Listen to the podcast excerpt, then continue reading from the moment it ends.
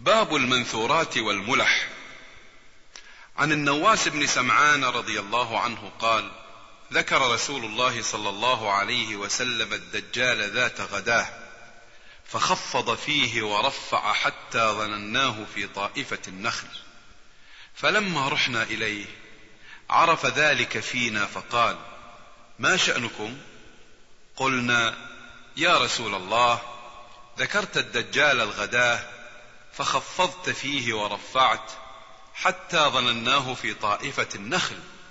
فقال غير الدجال أخوفني عليكم. إن يخرج وأنا فيكم فأنا حجيجه دونكم. وإن يخرج ولست فيكم فامرؤ حجيج نفسه. والله خليفتي على كل مسلم. إنه شاب قطط قطط يعني شديد جعودة الشعر.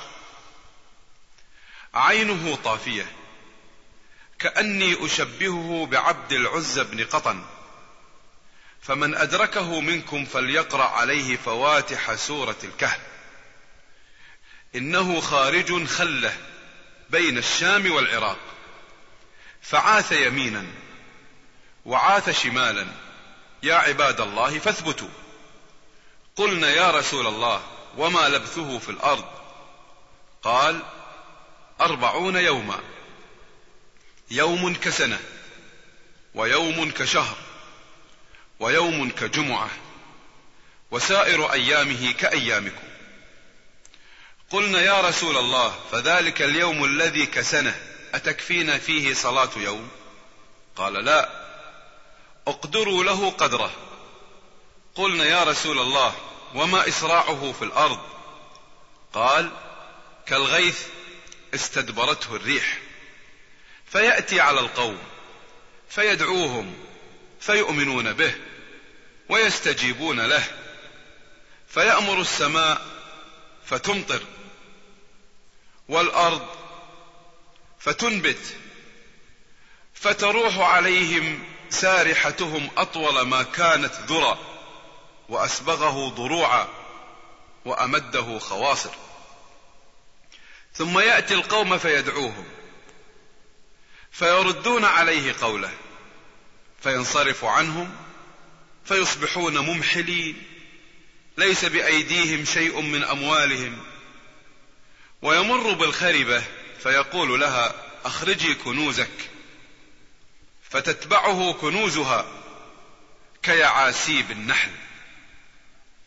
ثم يدعو رجلا ممتلئا شبابا فيضربه بالسيف فيقطعه جزلتين رمية الغرض ثم يدعوه فيقبل ويتهلل وجهه يضحك فبينما هو كذلك إذ بعث الله تعالى المسيح ابن مريم صلى الله عليه وسلم فينزل عند المنارة البيضاء شرقي دمشق بين مهرودتين واضعا كفيه على أجنحة ملكين.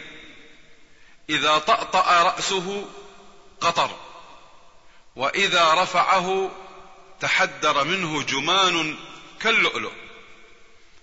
معنى قطر أي الماء منه. والجمان حبات من الفضة تصنع على هيئة اللؤلؤ الكبار. أي ينحدر منه الماء على هيئة اللؤلؤ في صفاته وذلك من جماله ونظافته عليه الصلاة والسلام. وبين مهرودتين أي ثوبين.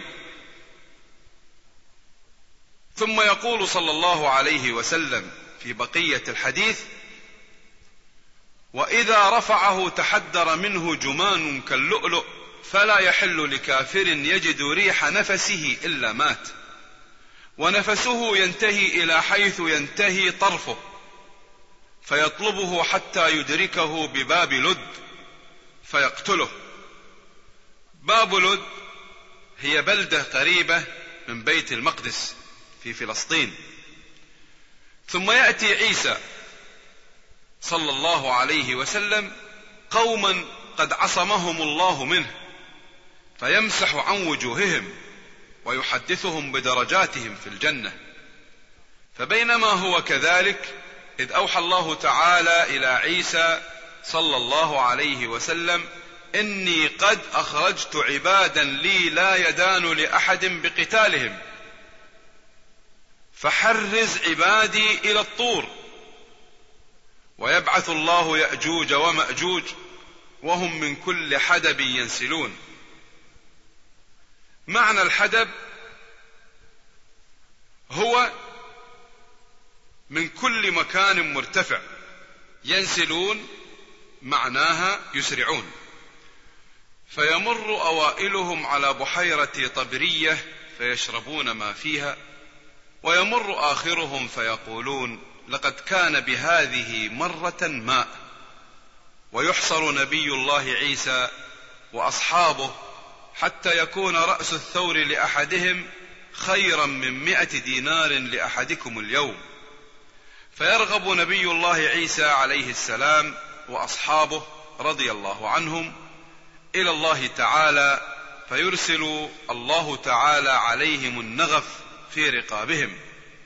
فيصبحون فرسا كموت نفس واحدة. ومعنى فرسا أي يموتون دفعة واحدة. ثم يهبط نبي الله عيسى صلى الله عليه وسلم وأصحابه رضي الله عنهم إلى الأرض. فلا يجدون في الأرض موضع شبر إلا ملأه زهمهم ونتنهم. فيرغب نبي الله عيسى وأصحابه رضي الله عنهم إلى الله تعالى. فيرسل الله تعالى طيرا كأعناق البخت. فتحملهم فتطرحهم حيث شاء الله ثم يرسل الله عز وجل مطرا لا يكن منه بيت مدر ولا وبر. ومعنى بيت مدر وهو البيت المبني من الطين والصلب ووبر هو الخباء أشبه ما يكون بالخيمة أو بيت الشعر. فيغسل الأرض حتى يتركها كالزلقة ثم يقال للأرض أنبتي ثمرتك وردي بركتك فيومئذ تأكل العصابة من الرمانة ويستظلون بقحفها ويبارك في الرسل حتى إن اللقحة من الإبل لتكفي الفئام من الناس واللقحة من البقر لتكفي القبيلة من الناس واللقحة من الغنم لتكفي الفخذ من الناس. فبينما هم كذلك إذ بعث الله تعالى ريحا طيبة فتأخذهم تحت آباطهم فتقبض روح كل مؤمن وكل مسلم. ويبقى شرار الناس يتهارجون فيها تهارج الحمر فعليهم تقوم الساعة. رواه مسلم. يتهارجون تهارج الحمر أي يجامع الرجال النساء علانية بحضرة الناس كما تفعل الحمير ولا يكترثون لذلك. قوله خلة بين الشام والعراق أي طريقا بينهما. وقوله عاث أي من العيث وهو أشد الفساد.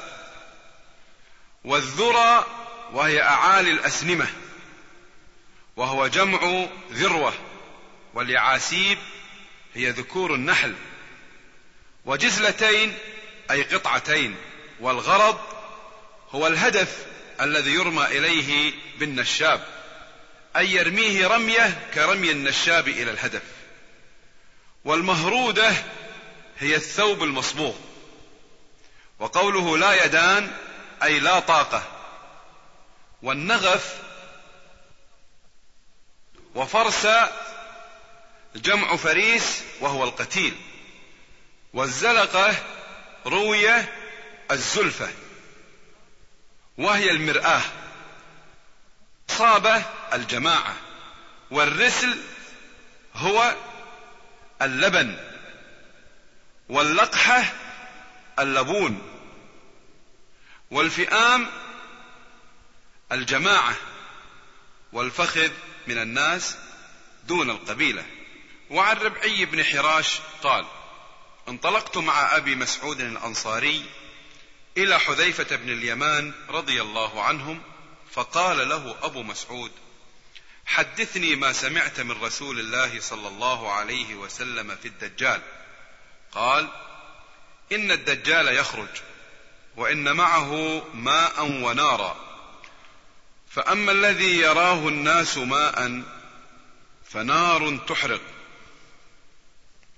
وأما الذي يراه الناس نارا فماء بارد عذب.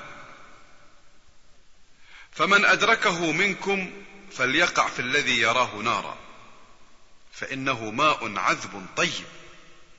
فقال أبو مسعود وأنا قد سمعته. متفق عليه.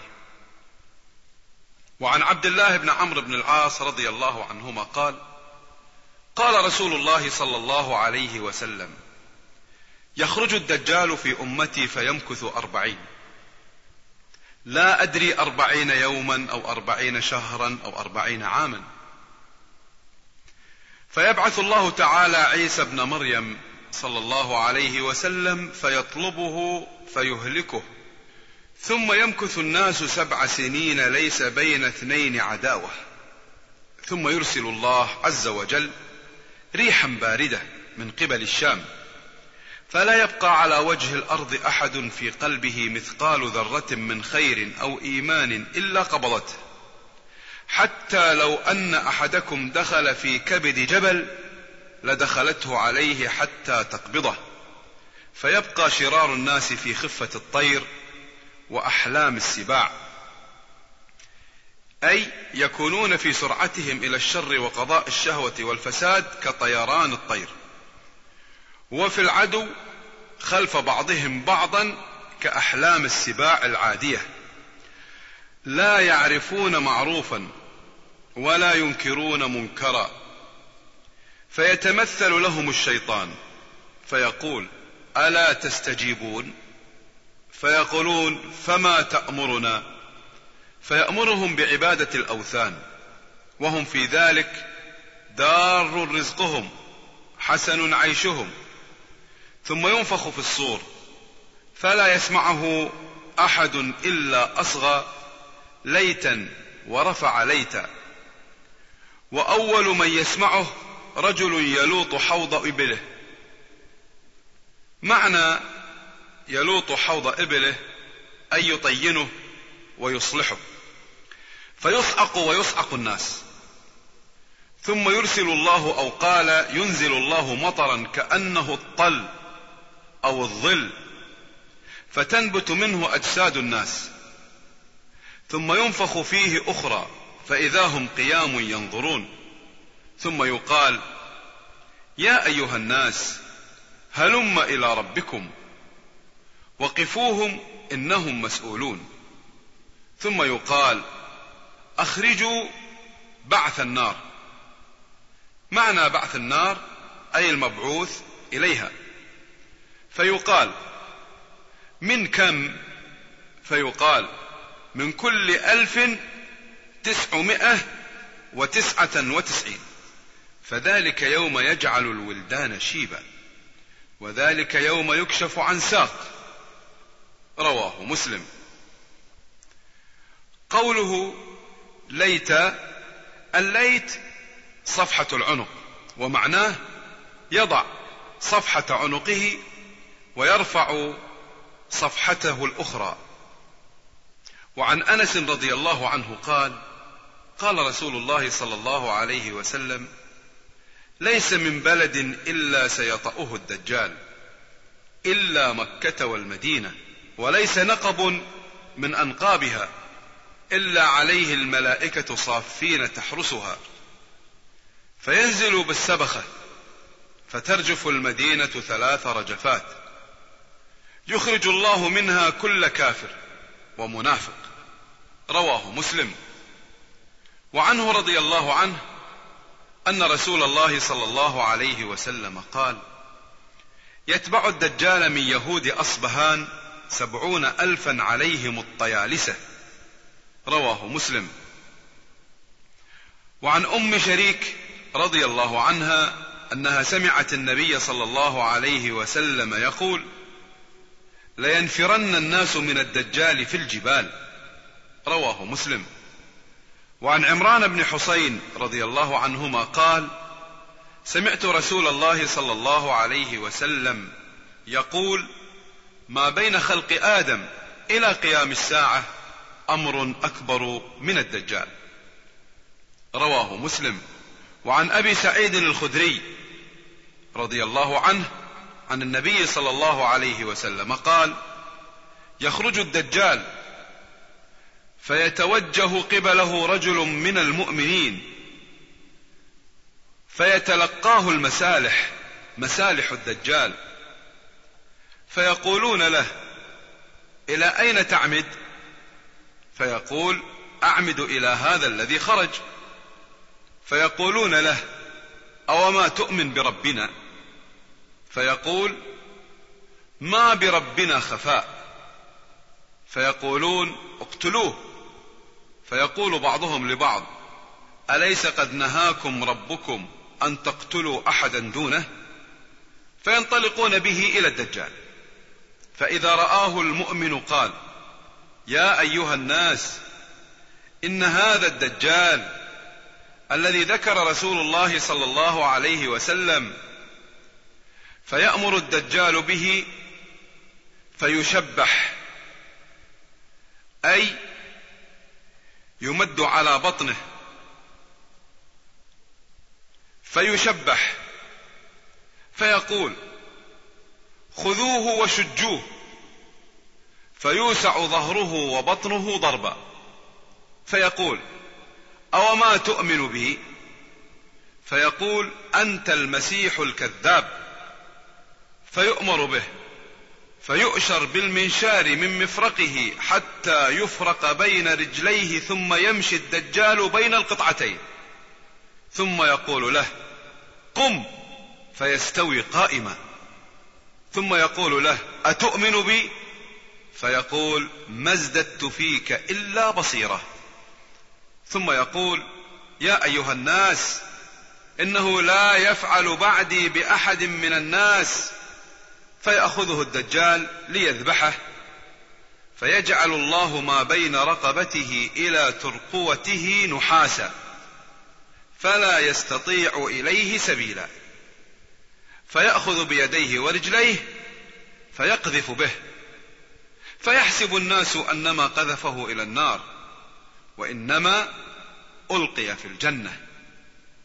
فقال رسول الله صلى الله عليه وسلم هذا أعظم الناس شهادة عند رب العالمين. رواه مسلم. وروى البخاري بعضه بمعناه. معنى المسالح هم الخفراء والطلائع للدجال. وعن المغيرة ابن شعبة رضي الله عنه قال ما سأل أحد رسول الله صلى الله عليه وسلم عن الدجال أكثر مما سألته. وإنه قال لي ما يضرك؟ قلت إنهم يقولون إن معه جبل خبز ونهر ماء. قال هو أهون على الله من ذلك. متفق عليه. وعن أنس رضي الله عنه قال قال رسول الله صلى الله عليه وسلم ما من نبي إلا وقد أنذر أمته الأعور الكذاب. ألا إنه أعور وإن ربكم عز وجل ليس بأعور مكتوب بين عينيه كفر متفق عليه. وعن أبي هريرة رضي الله عنه قال قال رسول الله صلى الله عليه وسلم ألا أحدثكم حديثا عن الدجال؟ ما حدث به نبي قومه إنه أعور. وإنه يجيء معه بمثال الجنة والنار. فالتي يقول إنها الجنة هي النار. متفق عليه. وعن ابن عمر رضي الله عنهما أن رسول الله صلى الله عليه وسلم ذكر الدجال بين ظهراني الناس فقال إن الله ليس بأعور. ألا إن المسيح الدجال أعور العين اليمنى كأن عينه عنبة طافية. متفق عليه. وعن أبي هريرة رضي الله عنه أن رسول الله صلى الله عليه وسلم قال لا تقوم الساعة حتى يقاتل المسلمون اليهود حتى يختبئ اليهودي من وراء الحجر والشجر فيقول الحجر والشجر يا مسلم هذا يهودي خلفي تعال فاقتله. إلا الغرقد فإنه من شجر اليهود. متفق عليه. والغرقد نوع من شجر الشوك معروف ببيت المقدس. وعنه رضي الله عنه قال قال رسول الله صلى الله عليه وسلم والذي نفسي بيده لا تذهب الدنيا حتى يمر الرجل بالقبر فيتمرغ عليه ويقول يا ليتني مكان صاحب هذا القبر. وليس به الدين ما به إلا البلاء. متفق عليه. وعنه رضي الله عنه قال قال رسول الله صلى الله عليه وسلم لا تقوم الساعة حتى يحسر الفرات عن جبل من ذهب.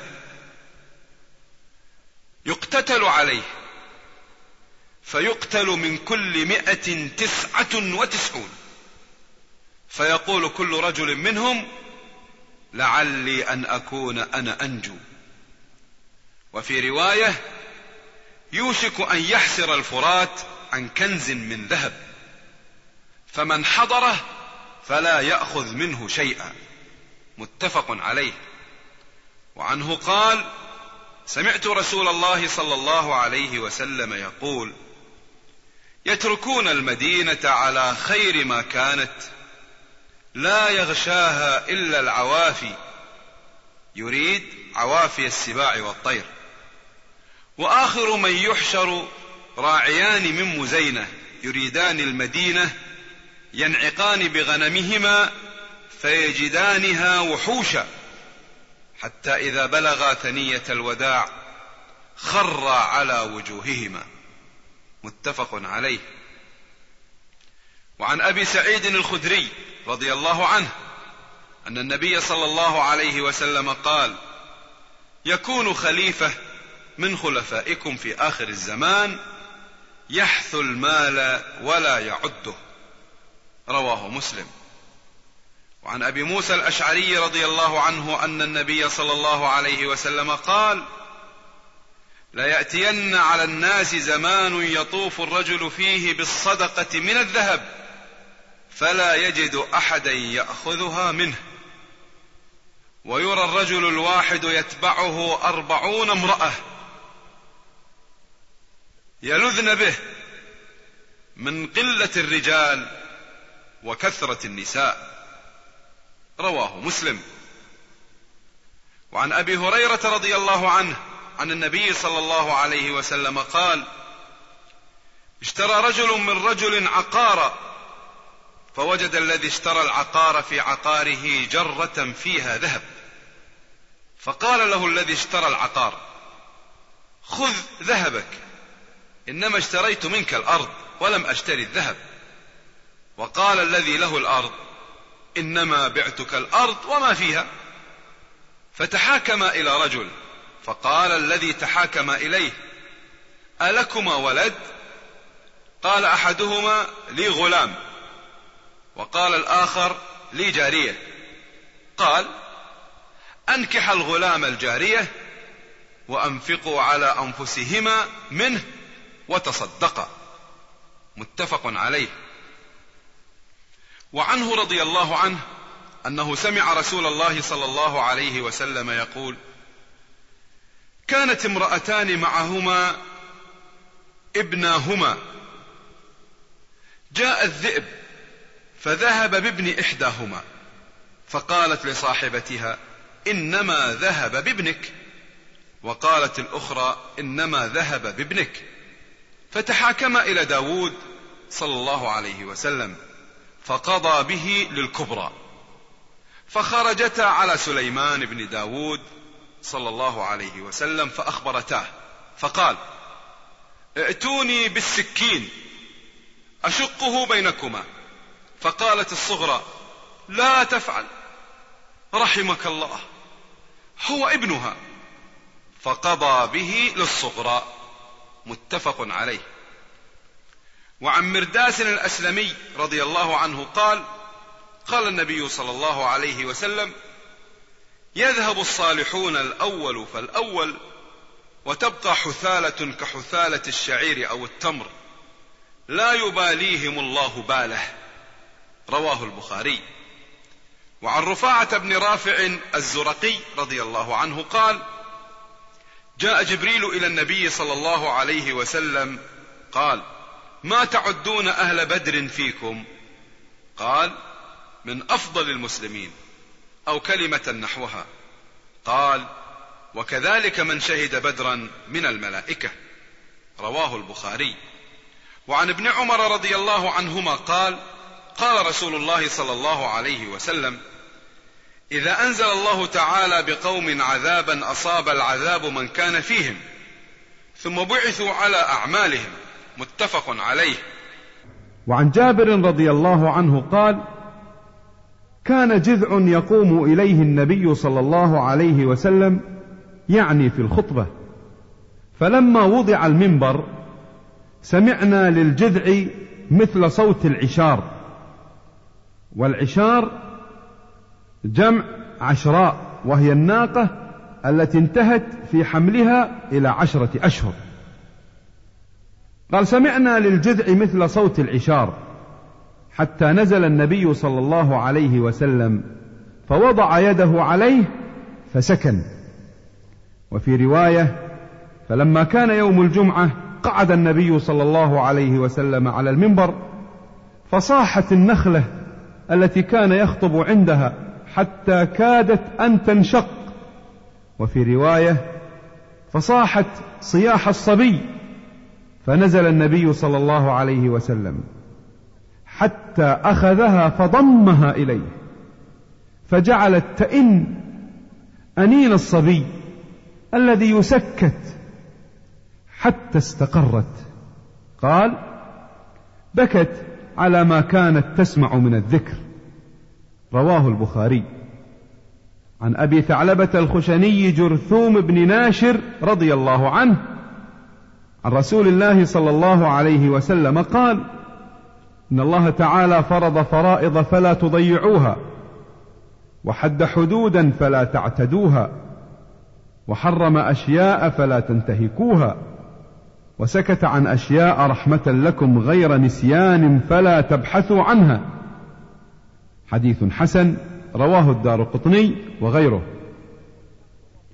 وعن عبد الله بن أبي أوفى رضي الله عنهما قال غزونا مع رسول الله صلى الله عليه وسلم سبع غزوات نأكل الجراد وفي رواية نأكل معه الجراد.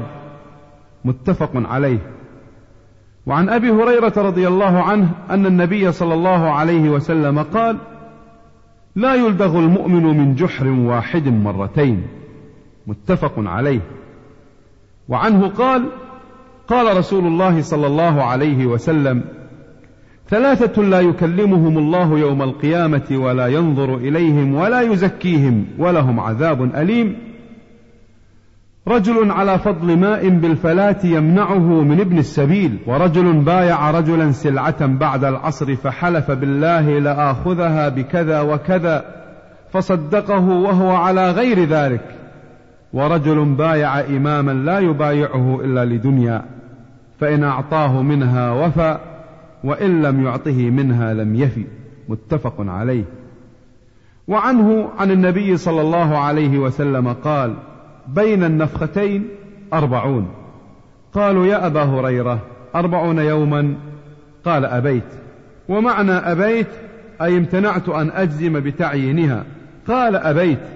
قالوا أربعون سنة؟ قال أبيت. قالوا أربعون شهرا؟ قال أبيت. ويبلى كل شيء من الإنسان إلا عجب الذنب. فيه يركب الخلق ثم ينزل الله من السماء ماء فينبتون كما ينبت البقل. متفق عليه.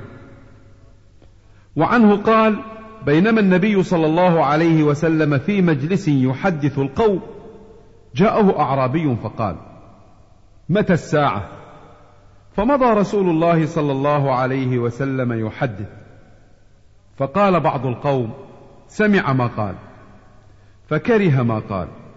وقال بعضهم بل لم يسمع. حتى إذا قضى حديثه قال أين السائل عن الساعة؟ قال ها أنا يا رسول الله. قال إذا ضيعت الأمانة فانتظر الساعة. قال كيف إضاعتها؟ قال إذا وسد الأمر إلى غير أهله فانتظر الساعة. رواه البخاري. وعنه أن رسول الله صلى الله عليه وسلم قال يصلون لكم فإن أصابوا فلكم وإن أخطأوا فلكم وعليهم. رواه البخاري. يصلون لكم أي الأئمة الحكام. وعنه رضي الله عنه كنتم خير أمة أخرجت للناس. قال خير الناس للناس يأتون بهم في السلاسل في أعناقهم حتى يدخلون في الإسلام. وعنه عن النبي صلى الله عليه وسلم قال عجب الله عز وجل من قوم يدخلون الجنة في السلاسل. رواهما البخاري. معناه يؤسرون ويقيدون ثم يسلمون فيدخلون الجنة. وعنه عن النبي صلى الله عليه وسلم قال أحب البلاد إلى الله مساجدها وأبغض البلاد إلى الله أسواقها. رواه مسلم. وعن سلمان الفارسي رضي الله عنه من قوله قال لا تكونن إن استطعت أول من يدخل السوق ولا آخر من يخرج منها فإنها معركة الشيطان وبها ينصب رايته. رواه مسلم هكذا. ورواه البرقاني في صحيحه عن سلمان قال قال رسول الله صلى الله عليه وسلم لا تكن أول من يدخل السوق ولا آخر من يخرج منها فيها باض الشيطان وفرخ. وعن عاصم الأحول عن عبد الله بن سرجس رضي الله عنه قال قلت لرسول الله صلى الله عليه وسلم يا رسول الله غفر الله لك. قال ولك. قال عاصم فقلت له أستغفر لك رسول الله صلى الله عليه وسلم؟ قال نعم. ولك. ثم تلا هذه الآية واستغفر لذنبك وللمؤمنين والمؤمنات. سورة محمد رواه مسلم. وعن أبي مسعود الأنصاري رضي الله عنه قال قال النبي صلى الله عليه وسلم إن مما أدرك الناس من كلام النبوة الأولى إذا لم تستح فاصنع ما شئت. رواه البخاري. وعن ابن مسعود رضي الله عنه قال قال النبي صلى الله عليه وسلم أول ما يقضى بين الناس يوم القيامة في الدماء. متفق عليه. قوله في الدماء أي التي وقعت بين الناس في الدنيا.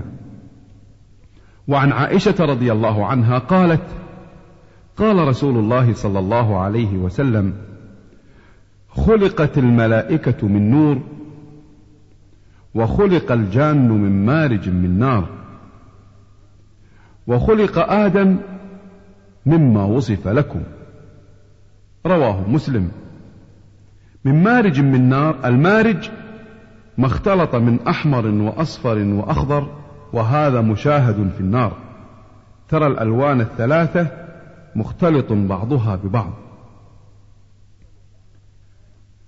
وعنها رضي الله عنها قالت كان خلق نبي الله صلى الله عليه وسلم القرآن.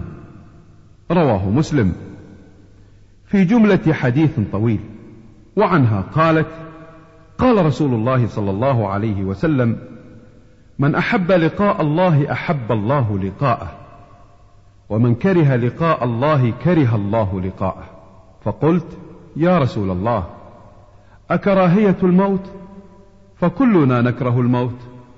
قال ليس كذلك ولكن المؤمن إذا بشر برحمة الله ورضوانه وجنته أحب لقاء الله فأحب الله لقاءه. وإن الكافر إذا بشر بعذاب الله وسخطه كره لقاء الله وكره الله لقاءه. رواه مسلم. وعن أم المؤمنين صفية بنت حيي رضي الله عنها قالت كان النبي صلى الله عليه وسلم معتكفا فأتيته أزوره ليلا فحدثته ثم قمت لأنقلب فقام معي ليقلبني. قولها لأنقلب أي أرجع إلى منزلي. فقام معي ليقلبني فمر رجلان من الأنصار رضي الله عنهما. فلما رأي النبي صلى الله عليه وسلم اسرعا فقال صلى الله عليه وسلم على رسلكما. أي على هينتكما في المشي إنها صفية بنت حيي. فقال سبحان الله يا رسول الله. فقال إن الشيطان يجري من ابن آدم مجرى الدم.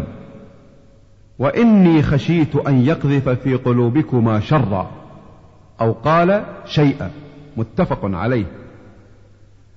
وعن أبي الفضل العباس بن عبد المطلب رضي الله عنه قال شهدت مع رسول الله صلى الله عليه وسلم يوم حنين فلزمت أنا وأبو سفيان بن الحارث بن عبد المطلب رسول الله صلى الله عليه وسلم فلم نفارقه ورسول الله صلى الله عليه وسلم على بغلة له بيضاء. فلما التقى المسلمون والمشركون ولى المسلمون مدبرين. فطفق رسول الله صلى الله عليه وسلم يركض بغلته قبل الكفار. وأنا آخذ بلجام بغلة رسول الله صلى الله عليه وسلم أكفها إرادة الا تسرع. وأبو سفيان آخذ بركاب رسول الله صلى الله عليه وسلم فقال رسول الله صلى الله عليه وسلم أي عباس نادي أصحاب السمرة. قال العباس وكان رجلا صيتا. يعني قوي الصوت عالية. فقلت بأعلى صوتي أين أصحاب السمرة؟ فوالله لكأن عطفتهم حين سمعوا صوتي عطفة البقر على أولادها. فقالوا يا لبيك يا لبيك. فاقتتلوا هم والكفار. والدعوة في الأنصار يقولون يا معشر الأنصار يا معشر الأنصار. ثم قصرت الدعوة على بني الحارث بن الخزرج فنظر رسول الله صلى الله عليه وسلم وهو على بغلته كالمتطاول عليها إلى قتالهم فقال هذا حين حمي الوطيس. ثم أخذ رسول الله صلى الله عليه وسلم حصيات فرمى بهن وجوه الكفار ثم قال انهزموا ورب محمد. فذهبت أنظر فإذا القتال على هيئته فيما أرى فوالله ما هو إلا أن رماهم بحصياته فما زلت أرى حدهم كليلا وأمرهم مدبرا. رواه مسلم. والوطيس التنور ومعناه اشتدت الحرب وقوله حدهم أي بأسهم. وعن أبي هريرة رضي الله عنه قال قال رسول الله صلى الله عليه وسلم أيها الناس إن الله طيب لا يقبل إلا طيبا. وإن الله أمر المؤمنين بما أمر به المرسلين فقال يا أيها الرسل كلوا من الطيبات واعملوا صالحا. وقال تعالى يا أيها الذين آمنوا كلوا من طيبات ما رزقناكم. ثم ذكر الرجل يطيل السفر أشعث أغبر يمد يديه إلى السماء. يا رب يا رب ومطعمه حرام ومشربه حرام وملبسه حرام وغذي بالحرام فانى يستجاب لذلك. رواه مسلم. وعنه رضي الله عنه قال قال رسول الله صلى الله عليه وسلم ثلاثة لا يكلمهم الله يوم القيامة ولا يزكيهم ولا ينظر إليهم ولهم عذاب أليم. شيخ زان وملك كذاب وعائل مستكبر. رواه مسلم. العائل الفقير.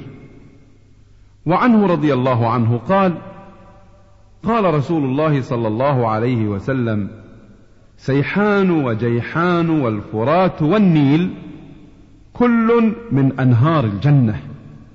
رواه مسلم. ومعناه أن الأنهار المذكورة مباركة ميمونة وأن الإيمان يعم الأراضي التي تجري فيها فيسلم معظم أهليها ويصيرون بهدي الإسلام من أهل الجنة. وقيل إنه سمى الأنهار التي هي أصول أنهار الجنة بتلك الأسامي ليعلم أنها في الجنة بمثابة الأنهار الأربعة في الدنيا أو أنها مسميات بتلك التسميات فوقع الاشتراك فيها. وعنه قال أخذ رسول الله صلى الله عليه وسلم بيدي فقال خلق الله التربة يوم السبت وخلق فيها الجبال يوم الأحد. وخلق الشجر يوم الاثنين وخلق المكروه يوم الثلاثاء وخلق النور يوم الأربعاء وبث فيها الدواب يوم الخميس. وخلق آدم صلى الله عليه وسلم بعد العصر من يوم الجمعة في آخر الخلق في آخر ساعة من النهار فيما بين العصر إلى الليل. رواه مسلم. وهذا الحديث من غرائب صحيح مسلم. وقد تكلم عليه علي بن المديني والبخاري وغير واحد من الحفاظ وجعلوه من كلام كعب وأن أبا هريرة إنما سمعه من كلام كعب الأحبار وإنما اشتبه على بعض الرواة فجعلوه مرفوعا وقد حرر ذلك البيهقي. وتعليل البخاري إياه ثابت في التاريخ الكبير. وانظر الأسماء والصفات. صاد 275 وعن أبي سليمان خالد بن الوليد رضي الله عنه قال لقد انقطعت في يدي يوم مؤتة تسعة أسياف فما بقي في يدي إلا صحيفة يمانية. رواه البخاري. وعن عمرو بن العاص رضي الله عنه أنه سمع رسول الله صلى الله عليه وسلم يقول إذا حكم الحاكم فاجتهد ثم أصاب فله أجران. وإن حكم واجتهد فأخطأ فله أجر. متفق عليه. وعن عائشة رضي الله عنها أن النبي صلى الله عليه وسلم قال الحمى من فيح جهنم. فأبردوها بالماء متفق عليه. من فيح جهنم أي سطوع الحر وفورانه. وعنها رضي الله عنها عن النبي صلى الله عليه وسلم قال من مات وعليه صوم صام عنه وليه. متفق عليه. والمختار جواز الصوم عمن مات وعليه صوم لهذا الحديث. والمراد بالولي القريب وارثا كان أو غير وارث. وعن عوف بن مالك بن الطفيل أن عائشة رضي الله عنها حدثت أن عبد الله بن الزبير رضي الله عنهما قال في بيع أو عطاء أعطته عائشة رضي الله تعالى عنها والله لتنتهين عائشة أو لأحجرن عليها. قالت أهو قال هذا؟ قالوا نعم. قالت هو لله علي نذر أن لا أكلم ابن الزبير أبدا. فاستشفع ابن الزبير إليها حين طالت الهجرة فقالت لا والله لا أشفع فيه أبدا ولا أتحنث إلى نذري.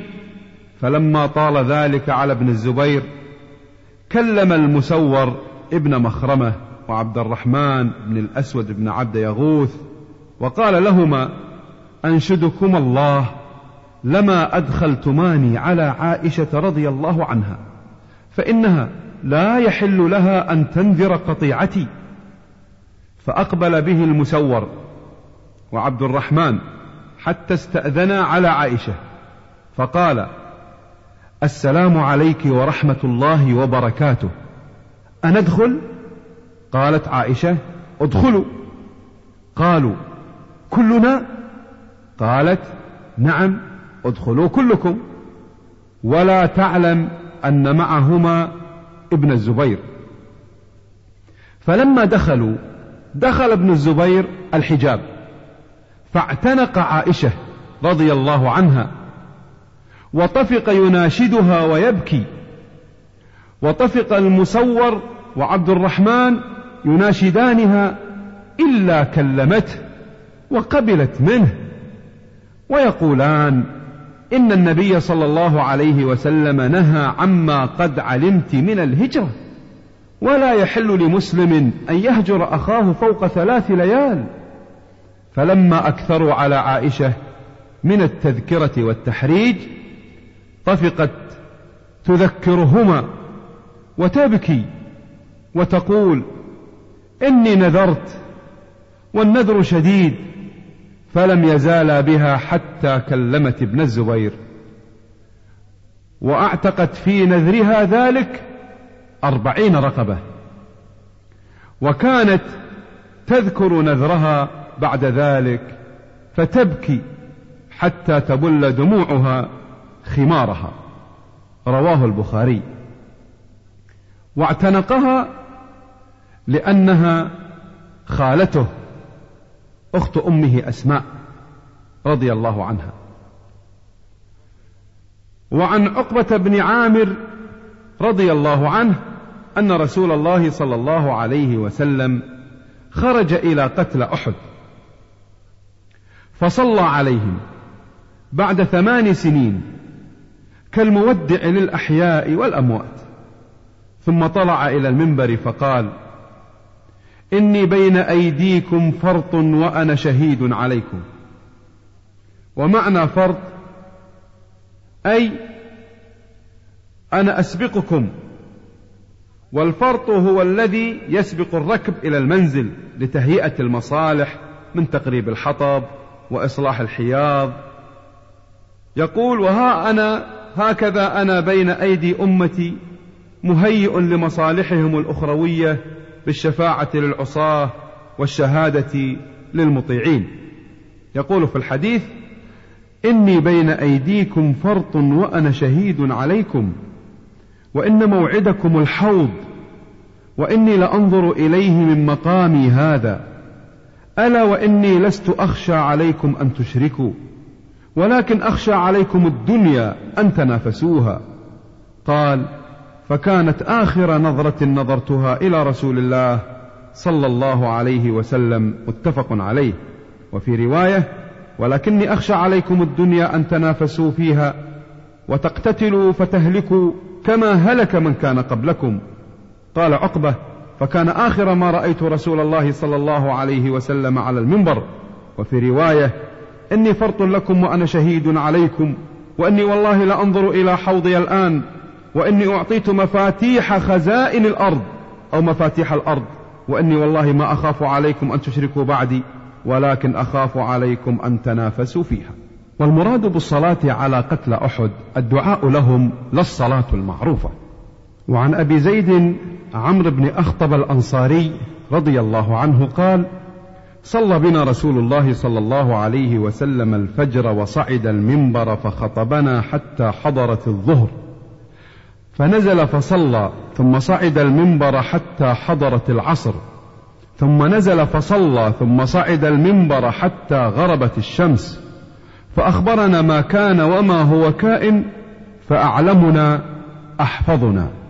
رواه مسلم. وعن عائشة رضي الله عنها قالت قال النبي صلى الله عليه وسلم من نذر أن يطيع الله فليطعه ومن نذر أن يعصي الله فلا يعصه. رواه البخاري. وعن أم شريك رضي الله عنها أن رسول الله صلى الله عليه وسلم أمرها بقتل الأوزاغ وقال كان ينفخ على إبراهيم. متفق عليه.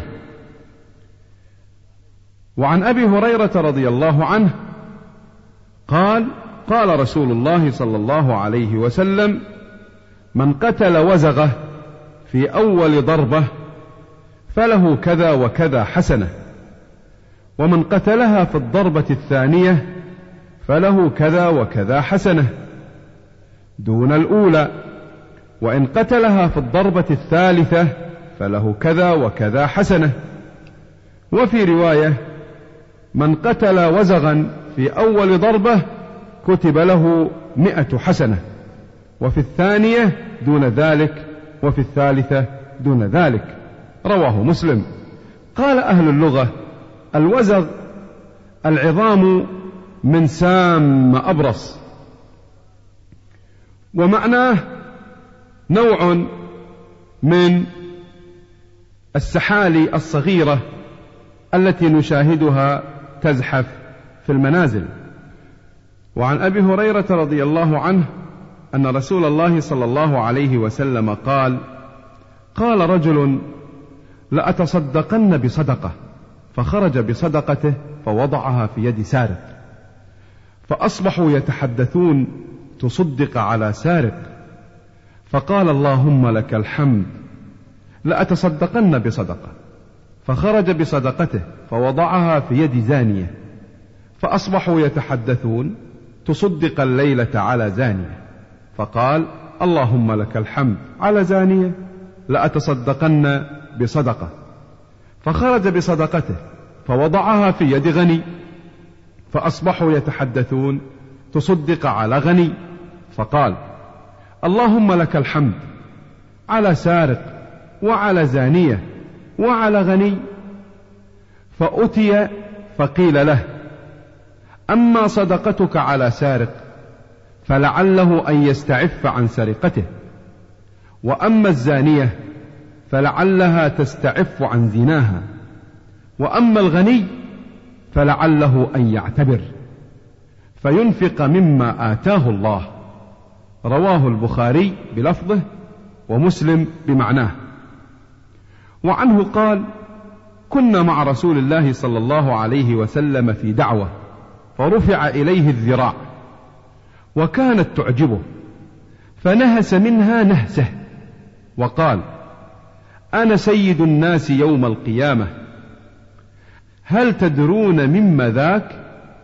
يجمع الله الأولين والآخرين في صعيد واحد فيبصرهم الناظر ويسمعهم الداعي وتدنو منهم الشمس فيبلغ الناس من الغم والكرب ما لا يطيقون ولا يحتملون فيقول الناس ألا ترون ما أنتم فيه إلى ما بلغكم ألا تنظرون من يشفع لكم إلى ربكم فيقول بعض الناس لبعض أبوكم آدم ويأتونه فيقولون يا آدم أنت أبو البشر خلقك الله بيده ونفخ فيك من روحه وأمر الملائكة فسجدوا لك وأسكنك الجنة. ألا تشفع لنا إلى ربك؟ ألا ترى ما نحن فيه؟ وما بلغنا؟ فقال إن ربي غضب غضبا لم يغضب قبله مثله ولا يغضب بعده مثله. وإنه نهاني عن الشجرة فعصيت. نفسي نفسي نفسي. اذهبوا إلى غيري اذهبوا إلى نوح. فيأتون نوحا فيقولون يا نوح أنت أول الرسل إلى أهل الأرض وقد سماك الله عبدا شكورا. ألا ترى ما نحن فيه؟ ألا ترى إلى ما بلغنا؟ ألا تشفع لنا إلى ربك؟ فيقول إن ربي غضب اليوم غضبا لم يغضب قبله مثله ولن يغضب بعده مثله. وإنه قد كانت لي دعوة دعوت بها على قومي. نفسي نفسي نفسي اذهبوا إلى غيري اذهبوا إلى إبراهيم. فيأتون إبراهيم فيقولون يا إبراهيم أنت نبي الله وخليله من أهل الأرض. اشفع لنا إلى ربك. ألا ترى إلى ما نحن فيه؟ فيقول لهم إن ربي قد غضب اليوم غضبا لم يغضب قبله مثله ولن يغضب بعده مثله. وإني كنت كذبت ثلاث كذبات. نفسي نفسي نفسي اذهبوا إلى غيري اذهبوا إلى موسى. قوله كذبت ثلاث كذبات هو قوله لقومه إني سقيم وقوله بل فعله كبيرهم هذا وقوله في زوجه سارة أختي. قال البيضاوي رحمه الله وهي من معاريض الكلام لكن لما كانت صورتها صورة الكذب أشفق منها استصغارا عن الشفاعة مع وقوعها. لأن من كان أعرف بالله وأقرب إليه منزله كان أعظم خوفا.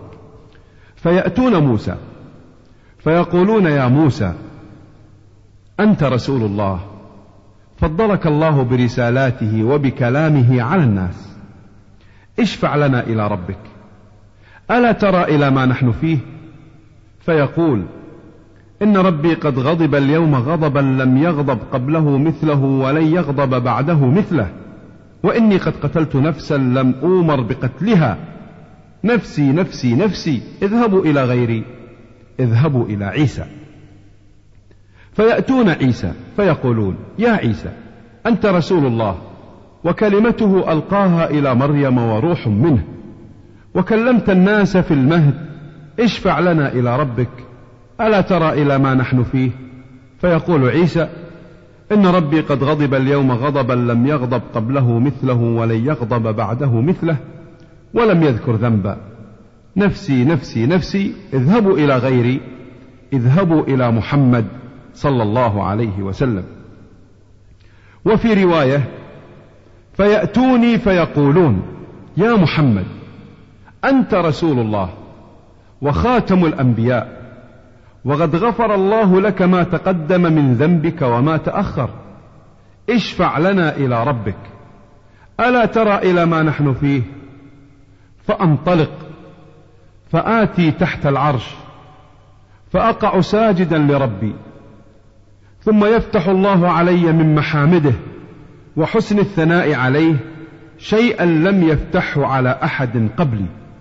ثم يقال يا محمد ارفع رأسك سل تعطى واشفع تشفع. فأرفع رأسي فأقول أمتي يا رب أمتي يا رب. فيقال يا محمد أدخل من أمتك من لا حساب عليهم من الباب الأيمن من أبواب الجنة وهم شركاء الناس فيما سوى ذلك من الأبواب. ثم قال والذي نفسي بيده إن ما بين المصراعين من مصاريع الجنة كما بين مكة وهجر أو كما بين مكة وبصرى. متفق عليه. وعن ابن عباس رضي الله عنهما قال جاء إبراهيم صلى الله عليه وسلم بأم إسماعيل وبابنها إسماعيل وهي ترضعه. حتى وضعها عند البيت عند دوحة فوق زمزم في أعلى المسجد وليس بمكة يومئذ أحد وليس بها ماء. فوضعهما هناك ووضع عندهما جرابا فيه تمر وسقاء فيه ماء. ثم قف إبراهيم منطلقا فتبعته أم إسماعيل فقالت يا إبراهيم أين تذهب؟ وتتركنا بهذا الوادي الذي ليس فيه أنيس ولا شيء. فقالت له ذلك مرارا وجعل لا يلتفت إليها. قالت له آه الله أمرك بهذا؟ قال نعم. قالت إذا لا يضيعنا.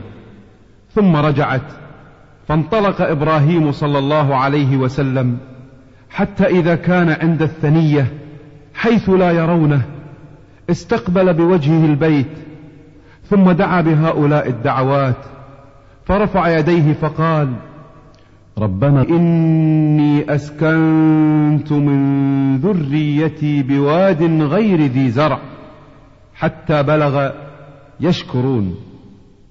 وجعلت أم إسماعيل ترضع إسماعيل وتشرب من ذلك الماء حتى إذا نفد ما في السقاء عطشت وعطش ابنها وجعلت تنظر إليه يتلوى أو قال يتلبط فانطلقت كراهية أن تنظر إليه فوجدت الصفا أقرب جبل في الأرض يليها فقامت عليه ثم استقبلت الوادي تنظر هل ترى أحدا فلم ترى أحدا فهبطت من الصفا حتى إذا بلغت الوادي رفعت طرف درعها ثم سعت سعي الإنسان المجهود حتى جاوزت الوادي. ثم أتت المروة فقامت عليها فنظرت هل ترى أحدا؟ فلم ترى أحدا. ففعلت ذلك سبع مرات. قال ابن عباس رضي الله عنهما قال النبي صلى الله عليه وسلم فذلك سعي الناس بينهما. فلما أشرفت على المروة سمعت صوتا فقالت صح تريد نفسها. ثم تسمعت فسمعت أيضا فقالت قد أسمعت إن كان عندك غواث فإذا هي بالملك عند موضع زمزم. فبحث بعقبه أو قال بجناحه حتى ظهر الماء فجعلت تحوضه وتقول بيدها هكذا وجعلت تغرف الماء في سقائها وهو يفور بعدما تغرف. وفي رواية بقدر ما تغرف. قال ابن عباس رضي الله عنهما قال النبي صلى الله عليه وسلم رحم الله أم إسماعيل لو تركت زمزم أو قال لو لم تغرف من الماء لكانت زمزم عينا معينا. قال فشربت وأرضعت ولدها. فقال لها الملك لا تخاف الضيعة فإنها هنا بيتا لله يبنيه هذا الغلام وأبوه وإن الله لا يضيع أهله. وكان البيت مرتفعا من الأرض كالرابية.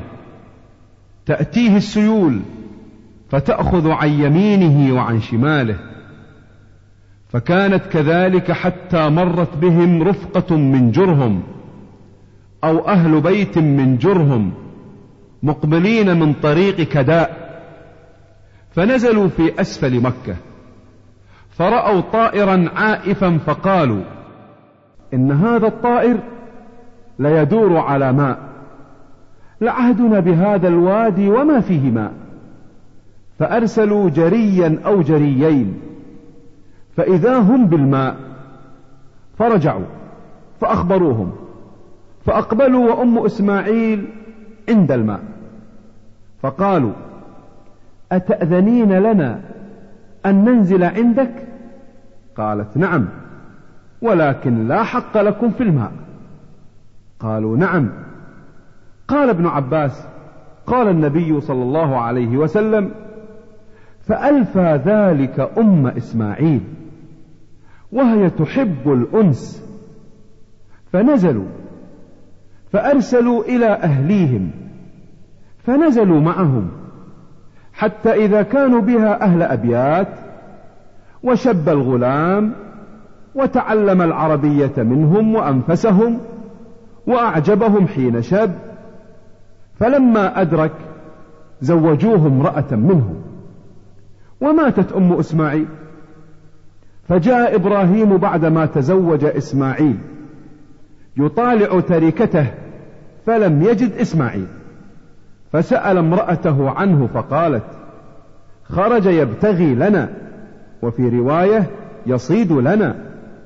ثم سألها عن عيشهم وهيئتهم فقالت نحن بشر نحن في ضيق وشدة. وشكت إليه قال فإذا جاء زوجك اقرأي عليه السلام وقولي له يغير عتبة بابه فلما جاء إسماعيل كأنه آنس شيئا. فقال هل جاءكم من أحد؟ قالت نعم جاءنا شيخ كذا وكذا فسألنا عنك فأخبرته فسألني كيف عيشنا فأخبرته أنا في جهد وشدة. قال فهل أوصاك بشيء؟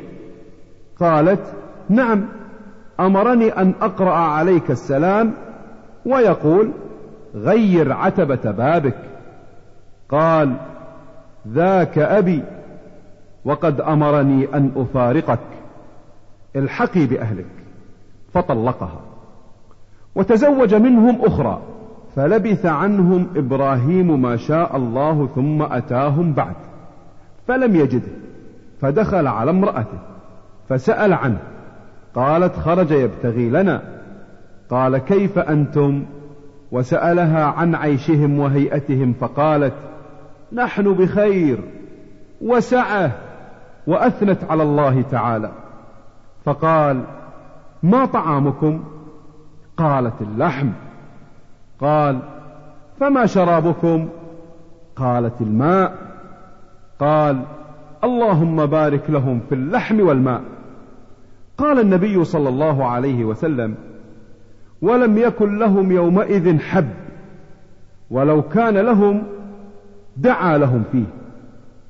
قال فهما لا يخلو عليهما أحد بغير مكة إلا لم يوافقاه.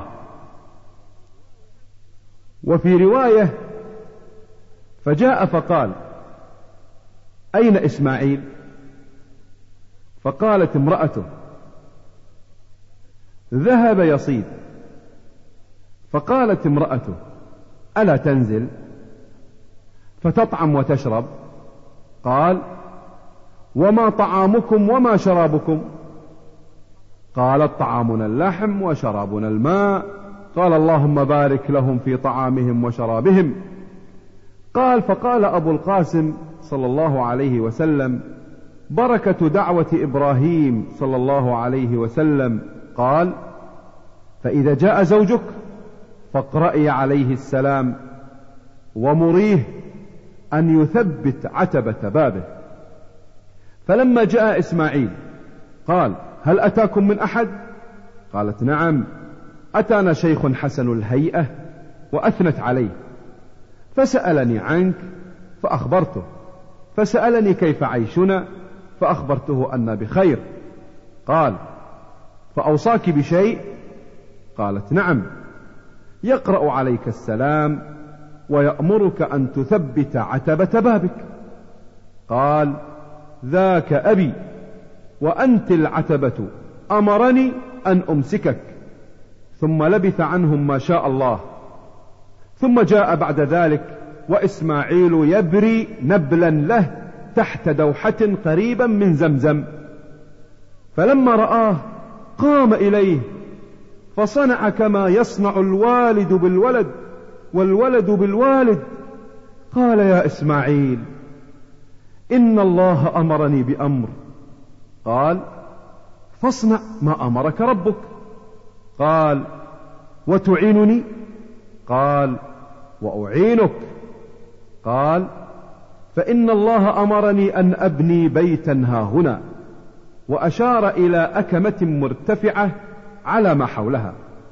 فعند ذلك رفع القواعد من البيت فجعل إسماعيل يأتي بالحجارة وإبراهيم يبني حتى إذا ارتفع البناء جاء بهذا الحجر فوضعه له فقام عليه وهو يبني وإسماعيل يناوله الحجارة وهما يقولان ربنا تقبل منا إنك أنت السميع العليم.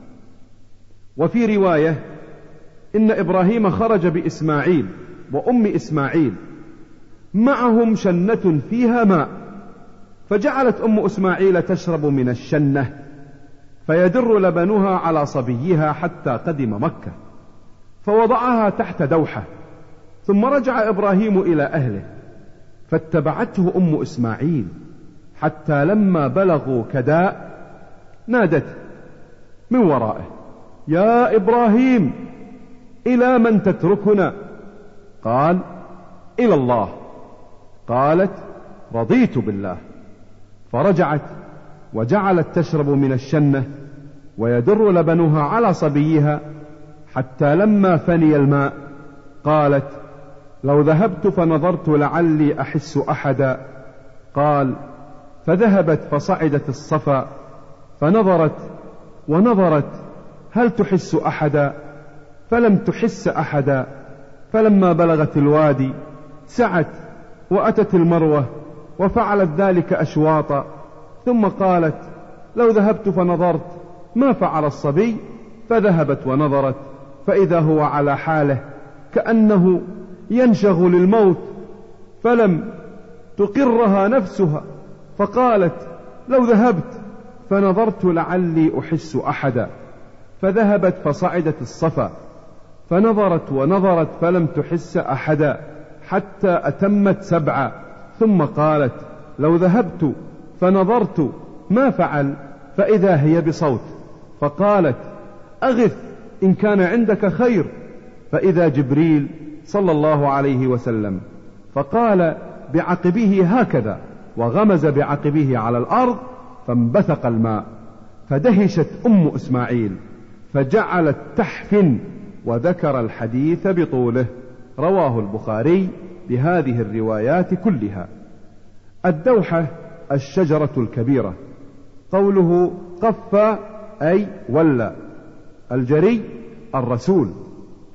وألف معناه وجد. قوله ينشط أي يشهق. وعن سعيد بن زيد رضي الله عنه قال سمعت رسول الله صلى الله عليه وسلم يقول الكمأة من المن وماؤها شفاء للعين متفق عليه.